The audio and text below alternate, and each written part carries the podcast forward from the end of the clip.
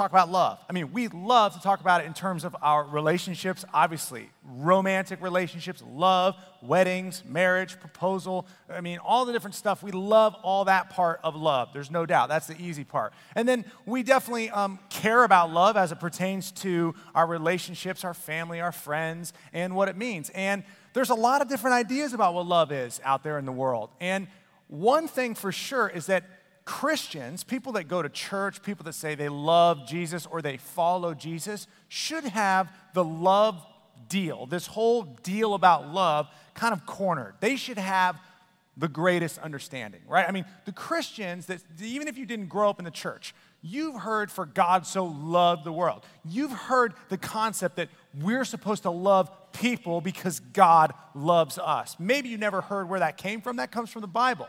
We love because we were first loved. So Christians should have love down pat. The church should have love really figured out. And this message today is about getting us to make sure that that happens.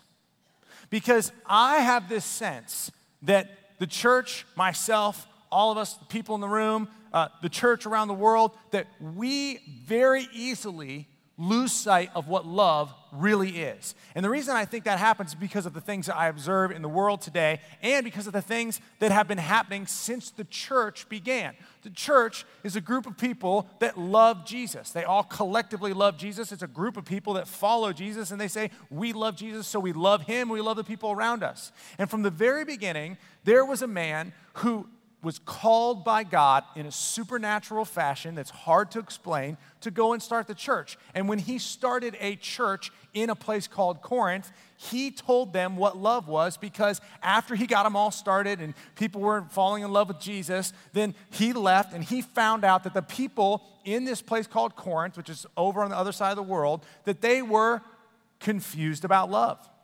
And basically, what they did in that church, this was in the first century, is they made love a demonstration. They made love where, and they made this concept of love and, and, the concept of maturity, like if you're supposed to love God and God is ultimate love, then basically you can equate ultimate love to spiritual maturity, and they believed that spiritual maturity and love was a demonstration. It was something that you had to know, it was something that you had to say, and it was something you had to do. And we talked about last week how love is not a demonstration. It is not a demonstration. You do not become, or you are not, a mature Christian because you say all the right things that sound really spiritual you know a lot of spiritual information, right? So maybe you thought, like, man, I want to say something that sounds spiritual. That makes me mature because you've seen someone or you've heard someone say something like the way they say that makes them mature. If you know something, something deep, right? You hear someone go, wow, that person just basically said something that probably he, God, and, you know, you know, Paul back in the Old Testament, the only people in New Testament only know. That, wow, he is deep, he is mature, he is, she is that, because they just said something that is mysterious and deep. You might think, I need to know something that's deep and almost cryptic and almost prophetic in order for me to be mature. Paul says, that's not love. That's not maturity.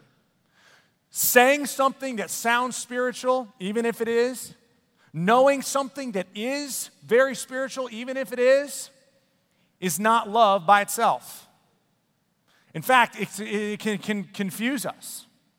We can think like, oh, that looks, I want to be like that. And then we can have the wrong target. And today is about making sure we get the right target for love. Because he even says in this book, Paul, as he's writing this letter that we looked at last week, he even says that if you do something crazy nice for a bunch of people, like sell all of your stuff or give it away to people that need it, sell your house and give the money away, die for your faith. If you do that thing, but you don't have what he calls love and what we're going to look at today, you're not mature.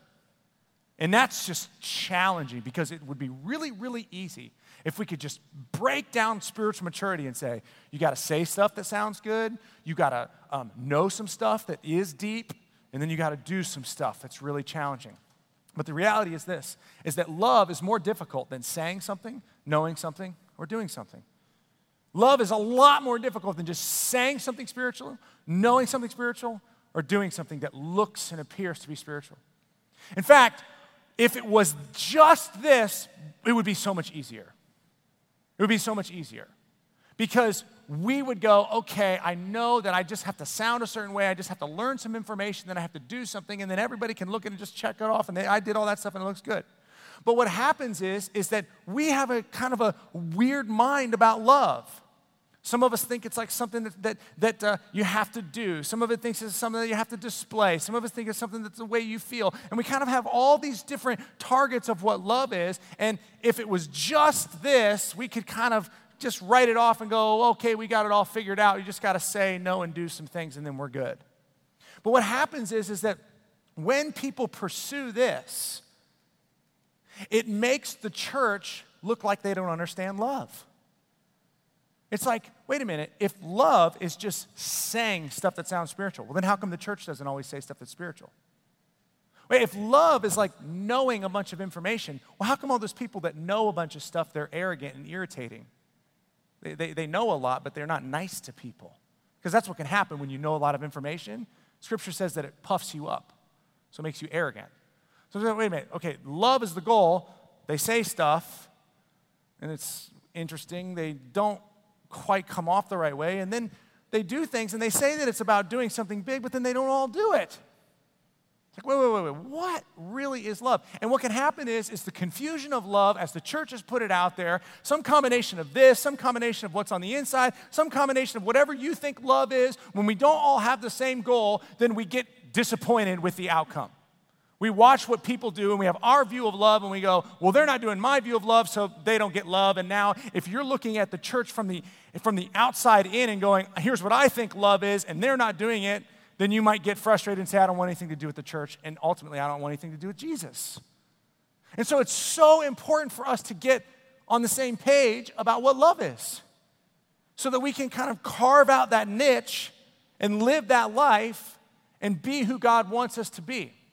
And when we don't do that, it turns people off. I really believe the pursuit of these things, of just simply knowing, saying, saying, knowing, and doing something, is why so many people never pursue Christ.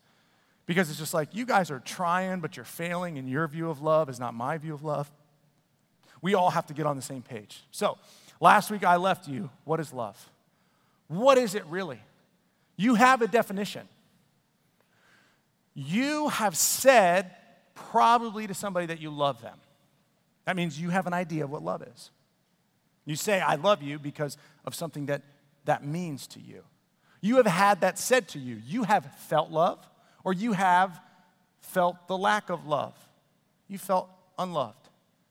So, whether you've defined it or not, you have an idea about what love is.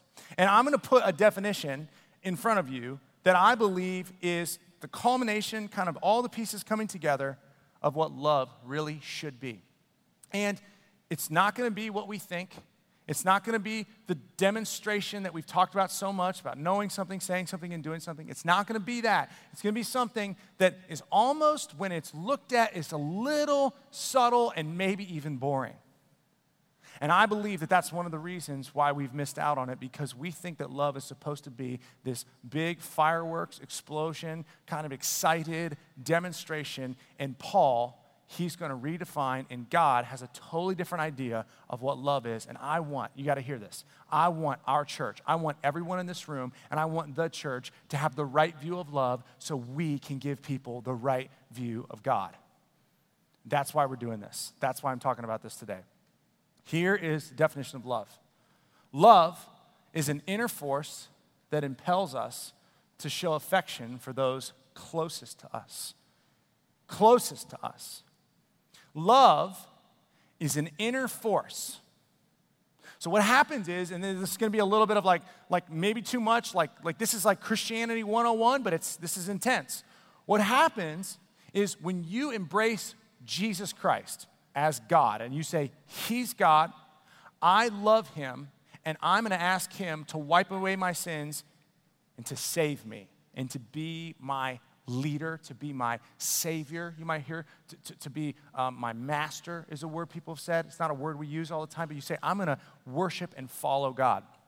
when you get to that point, what happens is, is the Bible says that God, this is so cool, that God gives you himself in the form of the Holy Spirit. So God basically takes on this form and is this form that can actually come and live and dwell inside of human beings. So you have who you have been, your soul, and then you have the Spirit of God that jumps inside of you. And the Bible calls that gift a down payment. It's all of God, but it's a little piece of what heaven is going to be like. Because it's like, ooh, you're still on the earth, you're still walking around in your human skin, flesh, all the brokenness that we walk around with, the world is broken, our mind is broken, all this stuff, but God purely comes inside of us and then He like just makes us new. And He gives us this new heart. And so there's this kind of transformation that takes place over time. And the heart of Christ then moves inside of us and He starts to push us in a direction to love and what happens is the world around us and the way that we've been wired wants us to do something else. It wants us to demonstrate. It wants us to be flashy. It wants us to put on a display of knowing something and pride and all these different pieces that play into what we think love might be. But the Spirit of God is not telling you that. He is actually saying, I came here so that I could be really close to you and so that you could bring real love in your closest, most intimate relationships. God's design is not for all of us to have some big, once a year, once a week display of love that says, Look at what I'm doing, but rather every single minute in your closest relationships to be filled with affection and genuine care. You see, we can understand love, but what's supposed to happen is we're supposed to tap in to God who lives inside of us. Scripture says it is God who is at work in us, both to will and to work for his good pleasure. So he is working inside of us, going, I want you to show what I am inside of you to the world, and it's not going to take place in demonstration, it's going to take place in your closest, most intimate, off the radar relationships. This is, uh, someone said this, I don't know who said this, but this person said, We can be right about a lot of things, which means we can know a lot of things. But if we do not have love, we are dead wrong. You see, there's supposed to be this operation of love that comes from the heart, not not a demonstration, not knowing something, not saying something. It's supposed to be this thing that lives inside of us, the Holy Spirit of God that drives us to go and to love and to be in loving relationships with those closest to us. Look what this, this is another great uh, person, Timothy Keller. I follow him on Twitter. Look, look what he said about love. He said, It is not enough to believe the gospel with your head, just to know something. It must become operational in your heart. You see, and so when we as a Christian community, we push, hang, you got to get this. We say, you need to go and do something for people. You need to go and, and, and do the right thing and, and, and, and act a certain way. And that's love. You know, there's a whole movement, and it's been forever. Love is a verb. And you need to understand love becomes a verb. Love is not a verb alone. It starts in your heart, it becomes operational in your heart with the gift from God to move you to love people outside. And it's not supposed to be this big display, it's right in front of you. So it just starts inside your heart. Think about it, right? If we just move our hands around, if we just move our mouths and we do things that look like love, but the heart isn't pumping, it's not love.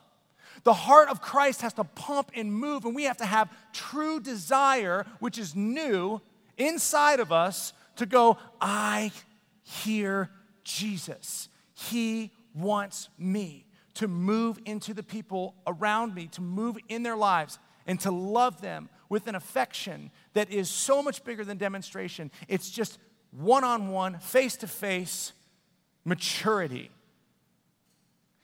Here's my definition for a mature Christian. You, you got to hear this. Not a big display, not knowing something. You could be mute, you can be paralyzed, and you can be loving. Think, think about that because you, you've got to have it start in your heart. You cannot just go and make yourself loving. You have to ask God to make you loving, and then you will be. And it starts by Him giving you something that you couldn't do anything to get. You just received the gift of God. God, thank you for giving me a new heart so that I can love. I feel affection for people around me now because of what you've done in here. So I want to live that out in the place you told me to live it out, which is not a demonstration. It's in one on one, one on two, small, off the radar relationships. Here is maturity. I believe this with all my heart. Our church, every church, has to change the target for love. And this is the target. This is what Paul teaches. A mature Christian has loving relationships. A mature Christian doesn't say all the right stuff, doesn't do big things that people look at and go, wow, doesn't know a bunch of information. But I go to people and I can say, is this person mature? Not because of what they know and they, what they say, but because of the love that exists, that is real in their closest relationships. Come on, this is something like this is something that may seem nuanced, but it's huge. It's absolutely the difference maker. You see, I, I see it like this. You walk by a family who's in the pool, they're playing, and they look like they love each other. And they actually do. They actually love each other. You see, a mature relationship that is filled with love says there's nothing more important than the people that God put right around me. And I'm going to start with bringing what God has done in my heart to those relationships. I don't have to put on a show. I don't have to do anything. No, no, no, no, no. I am going to love the people that are right here, face to face. This is maturity. You see, maturity in a, in, in a family or in close friends, it looks like peace. It looks like serenity. It's simple. You see, I could look at someone and, and hear what they say and, and know what they know and, and watch their big displays of, of love and kind of power, and I'm going to do this thing. But then I can go, I, I, that's not the litmus test.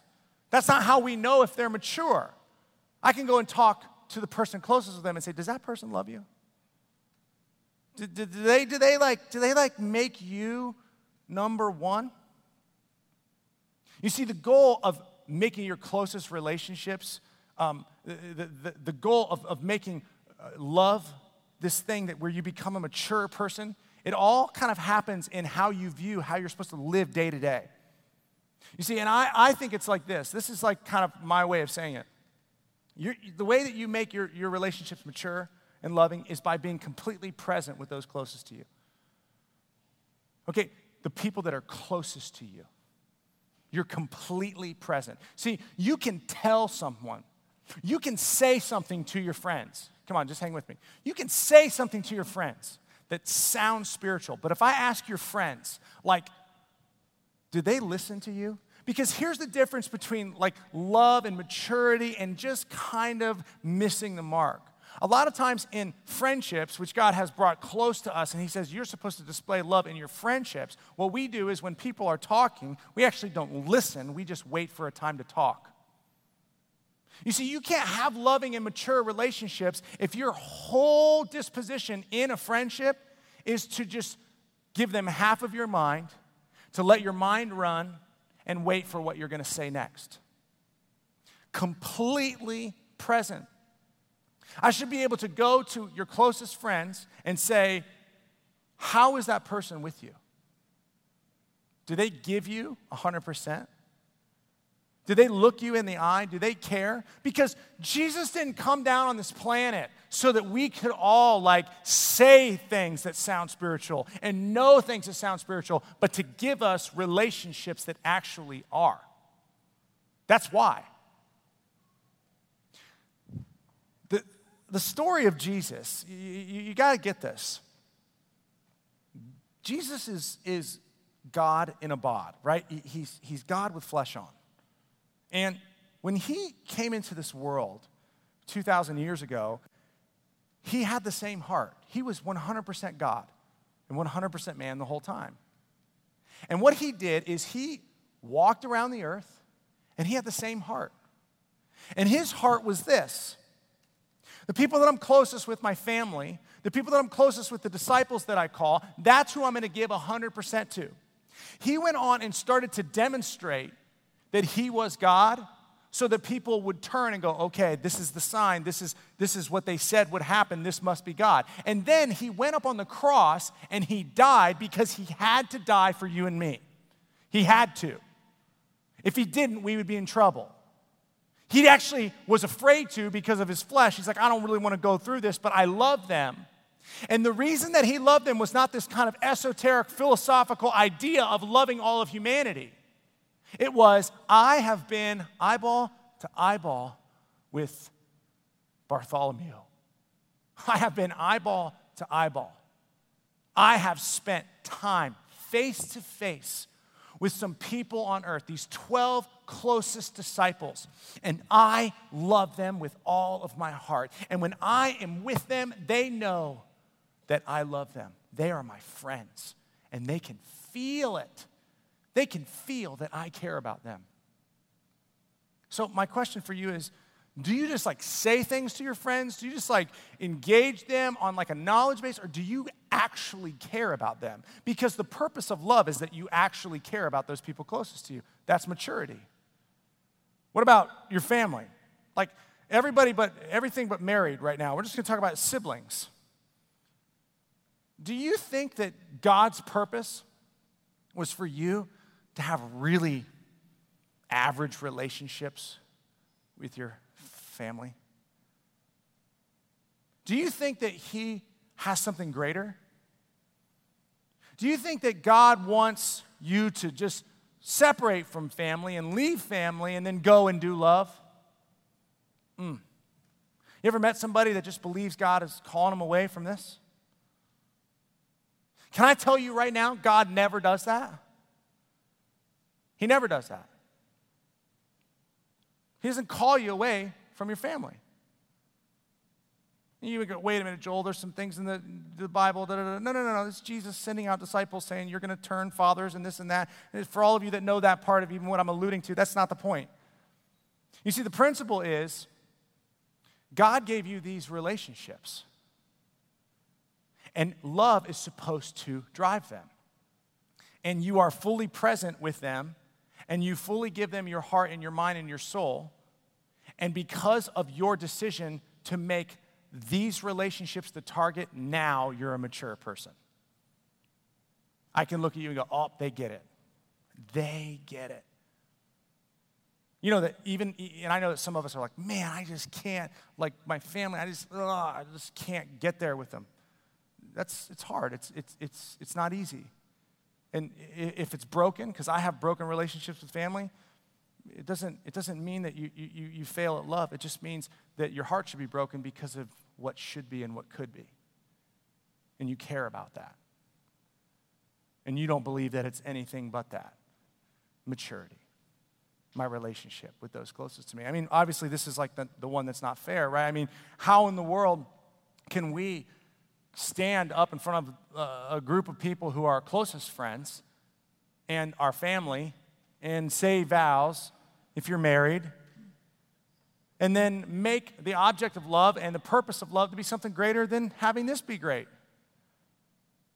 You, you think that Jesus would, would stand here and say, You know, I wanted you to say those vows, but I actually want you to go do something that's different than love. He goes, No, no, no. This is love. I mean, the picture of marriage in the Bible is, is living your whole life for the person that you said your vows to. It is to be completely present. It is to be completely engaged. It is to be, to be completely face to face. It is to be so engaged in who they are. And that's love. And then from all of these things becoming healthy and mature, if you want to give a display, that's fine. You know, you can say something. You can know something, that's good. But if this isn't here, you're not mature. Do do you need to hear this? If these relationships aren't your goal, aren't your target to, have, to be healthy, you're not mature. You're not. It's not, you're not, you, you don't get to say anything else. This is the litmus test. That's it. It's, it's, it is this different target. It's about relationships. So God gives us a relationship with Him that's intimate, that's one on one, that's whispers in your heart. And He wants that for us. I, I want to just read a couple things. I learned that faith or love isn't about knowing all of the right stuff, knowing, or obeying a list of rules. It's something more, something more costly because it's being present and making a sacrifice, being present, being with people, being fully engaged in these people. That's maturity. That's love. Look what he goes on to say. This, is, this guy's awesome. Perhaps that's why Jesus is sometimes called Emmanuel. Actually, in the Bible, that was one of his names Emmanuel, God with us. With us. With us. He came to be with us. He came to, to, to be face to face with these 12 guys and his family, and then he died for all of us. God with us. I think that's what God had in mind for Jesus to be present, to just be with us, to just be with us. So great. It's also what he had in mind for us when it comes to other people to be with them, to be present. That's love. You can figure that out, and you've become mature. That's maturity. What's your target? Then Paul, in this passage that we've all read a hundred times, we've heard it even if we don't go to church, we've heard this passage, 1 Corinthians, what love is. And what I want you to do is I want you to read this passage and I want you to think about you and the person that's closest to you in these areas and ask yourself, does that person think that about me? And am I that way with that person? As I go through this. 1 Corinthians 13, look what it says. It says, Love never gives up. Let me just, just take love and remove it and add your name. Is that you in your closest relationships? Add your name right now. Joel never gives up. Mm. Joel never gives up on what? Joel never gives up on what? Working out? Running down the street? I mean, buying groceries? Joel never gives up on his job. Joel never gives up on cutting the grass. No, no, no, no, no. Joel never gives up on loving and being present with his friends, his family, and his spouse, not something else. So put, put in your name.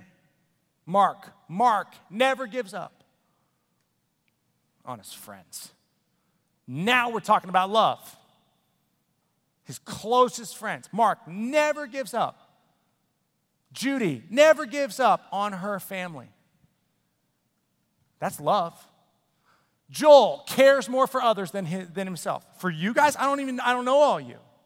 Is this talking about just me actually demonstrating love for you to care more about you? No, no, no. This is talking about the people closest to me. Joel never gives up on his closest friends. Joel never gives up on his family. He cares more about them. Who knows that? I can totally make you think that I care about you more than I care about me. I can make you think that. We can meet in the hallway, and I can make you think that I care about you more than me. But you know who I can't? My friends, my closest family, my wife. Put, put your name in there. Love doesn't want what it doesn't have. Who knows that? Who knows like what's really your tension in your life? Your closest friends, family, spouse. Love doesn't strut, doesn't have a swelled head. Who knows when you're living a life of arrogance? People closest to you. Paul is saying the target is different, the target is different, the target is different. Mature Christians have loving relationships, and this is the roadmap. Mature Christians have loving relationships, not demonstrations. I want everyone to say, mature Christians have loving relationships. Are you ready? Mature Christians have loving relationships. Say it again, say it like you mean it. Mature Christians have loving relationships. We need a new target. Here it is. Doesn't force itself on others, those closest to you. isn't always me first. You only are me first with the people that you're with all the time. That's who you get the gusto to be me first with. The people that are sitting next to you right now. Doesn't fly off the handle. I can fake an anger problem, I can like conceal it. You know where I can't? Behind closed doors. It's about the people closest to you. Don't fly off the handle. Doesn't keep a score of the sins of others. I mean, who do you spend enough time with? Do you ever go walk to someone that you haven't seen in a year at the gas station? Hey, I was just pumping my gas. I remember the last time that you were here, you didn't pay for the Twizzlers. Check. You just sinned. No, we don't walk around policing the world. We have a hard time when we are in close relationships forgiving people and saying, oh, they messed up, I'm gonna let it go. They messed up, I'm gonna let it go. They messed up, I'm gonna let it go. It's, it's not hard. Like, come on, come on. It's not hard to forgive the people that you're not closest with all the time. It's hard to forgive the people that are closest to you. And that's what he says. That's the heart of love. The heart of love says, I'm letting it go. I'm letting it go. I'm letting it go. We still are together. I'm never going anywhere. I'm letting it go. I'm letting it go. I just let it go. You know why? Because my target is you and this relationship right here. Could it be anything else? It doesn't revel when others grovel. You don't get excited when the people that you love struggle. You hurt. Come on, you hurt when you truly love them. Takes pleasure in the flowering of truth. The flowering of truth. Come on. When, what are you spending your time on? Are you, is it your job to go to your neighbor's house and work in their garden and get their tomatoes ripe? No. You're not going to do that. You might go over and consult, you people with the green thumb. You might consult on someone else's stuff. You spend your time going, we got to build this. We're going to bring truth in Jesus and life and grace and forgiveness and joy and all these different things that only come from a supernatural interaction that starts on the inside and impels us to bring affection to the people around us. And as we bring that affection, then slowly over the months, throughout the seasons, truth flowers in the people who you walk next to, live next to, sleep next to every day puts up with anything? Come on, I put up with anything, right? You, you don't have to put up with anything for the people that live down the street, right? You can go to their house, hang out, be like, these people have cats. I hate cats. I ain't putting up with it. I'm leaving. You just need to know something right now. If you have cats, I'm not putting up with it. Because I don't love you. I mean, I'm not putting up with your cats. You know whose cats I'm putting up with? My family's cats. Oh, it's my family. I got to put up with it. That's what Paul is saying. This is love. It's a different target. Trust God always, always looks for the best, never looks back, but keeps going to the end. Everybody say it. A mature Christian has loving relationships. Change the target. Now, listen, I am going to wear you guys out with my insights, my experiences as it pertains to my family. Because this whole thing for me is about figuring out what real maturity is. It's about honoring God. It's about saying God has a picture that He wants for everybody. And I want to find that. And I believe that it's right in here. And these loving relationships for me are right now with three other people, and in a week or so, it's going to be four people because Katie's about to burst. And you need to understand that. And I am going to push you as a church. We are going to demonstrate, we are going to love other people, but ooh, if we don't have the foundation, it doesn't matter. That's what Paul said. Doesn't matter. Doesn't matter. Doesn't matter if you go downtown and, and serve 514 serves and all the money that we give to the, that, doesn't matter. Doesn't matter. Any of that doesn't matter if you don't have this.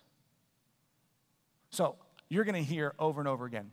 And so I believe that I've learned probably more than anything about the nature of the heart of God, maturity, love, and relationships in how I get the opportunity to relate to my family.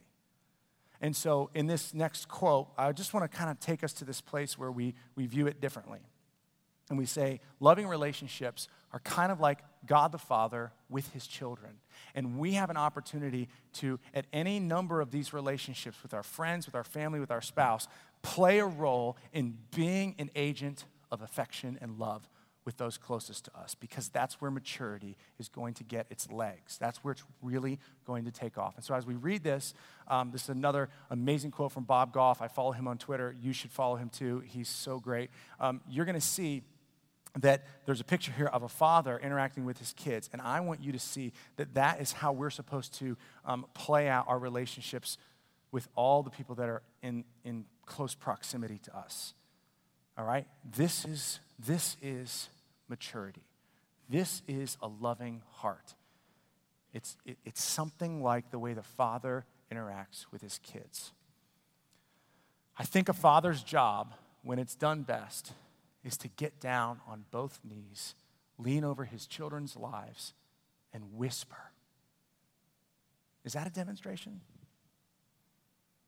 No, it's small. Whisper. Where do you want to go? Where do you want to go? I'm here for you. Where do you want to go? Closest friends. Where do you want to go? Family. Where do you want to go? Spouse. Every day, God invites us on the same kind of adventure. It's not a trip where He sends us a rigid itinerary, He simply invites us. Where do you want to go? Where do you want to go? Where do you want to go? God asks what it is He's made us to love, what it is that captures our attention, what feeds that deep, indescribable need of our souls to experience the richness of the world that He made. And then leaning over us, he whispers, Let's go do that together. You see, the epitome of love and maturity is the connection between you and the people closest to you.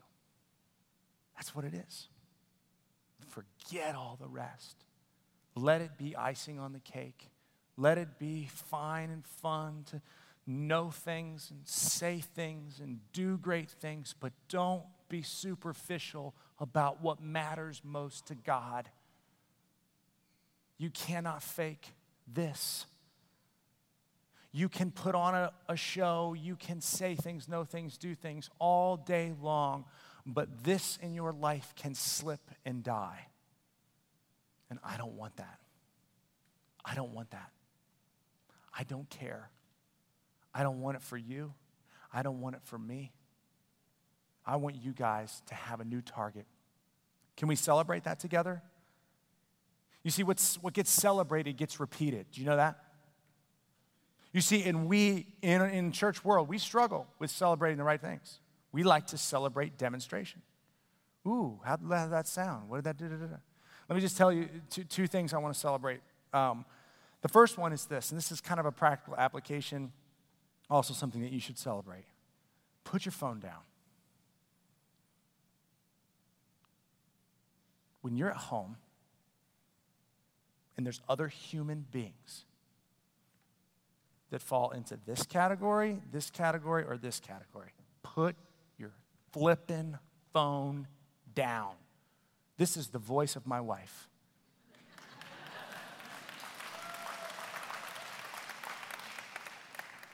put your phone down. Turn the thing off. Yeah, that's right. It will help. It will help. Celebrate family success all around you. Celebrate it. Um, in my wave group, there's a really awesome young couple, and they just had a baby and he is an executive at uh, a company that we all know, and she also works in retail. And I just want to take a minute and just celebrate them. Because our wave group meets, uh, it's a small group, we meet in our house. Right now, we're going through a series called Guardrails. It's absolutely fantastic. Um, you should get in a group too um, someday. And we, we meet on Wednesday nights, and then our, our volleyball group, we, pl- we meet and play volleyball as a, as a small group on Thursday nights. We're called the Bisons, and we are average. Um, little over 500. It's exciting. Um, we have our moments, though. I pull my groin twice playing, though, so I'm in pain. Um, anyway, this guy, he wants to come to Wave Group and he wants to play volleyball, and he's good. He wants to play every single Thursday night. But we continually are getting texts from him saying, I can't make the game. I got baby duty. Yes! That's a win. Who cares if the Bisons win or lose? Bisons is supposed to be plural and singular. You're not supposed to add an S to it. It's a stupid name anyway. he says over and over again, I can't make it. I have baby duty. You know what we need to celebrate as a church? Baby duty. For men. Wiping butts. You gotta love it, man. You gotta love dirty, poopy diapers. Because that's maturity. Isn't that weird? If that's maturity, that's spirituality. Puts up with anything? Dude, that kid, man, carrots. Oh. Thank you, Jesus, for this poopy diaper. And you know what else he does? This is really, really fun. His wife, she works, and on Wednesday nights, often, he will come home, not come to our group, which you would think would be the more spiritual thing to do, but he will come and watch the baby so that she can come and have some adult interaction and just be with us. That needs to be celebrated because that needs to be repeated. And that needs to be repeated in all of our lives. We need to come alive on the inside for the people who are closest to us and show them the kind of affection that will make God smile. That's maturity. Nothing else around here is going to be mm, celebrated the way that loving, family, affectionate relationships are. Nothing. So if that's what you're looking for, there's a lot of other churches that we'll celebrate that, but not this one. Let's pray. God, you showed us through 30 years of just being with your family and your friends that you have a heart of affection for those closest to you. We need your heart, not just for demonstration, but for affection. Please, please, please change us, change us, change us. We need to be more like you. We need to have the right picture. We need to have the right goal. We need to celebrate the stuff that's off the radar.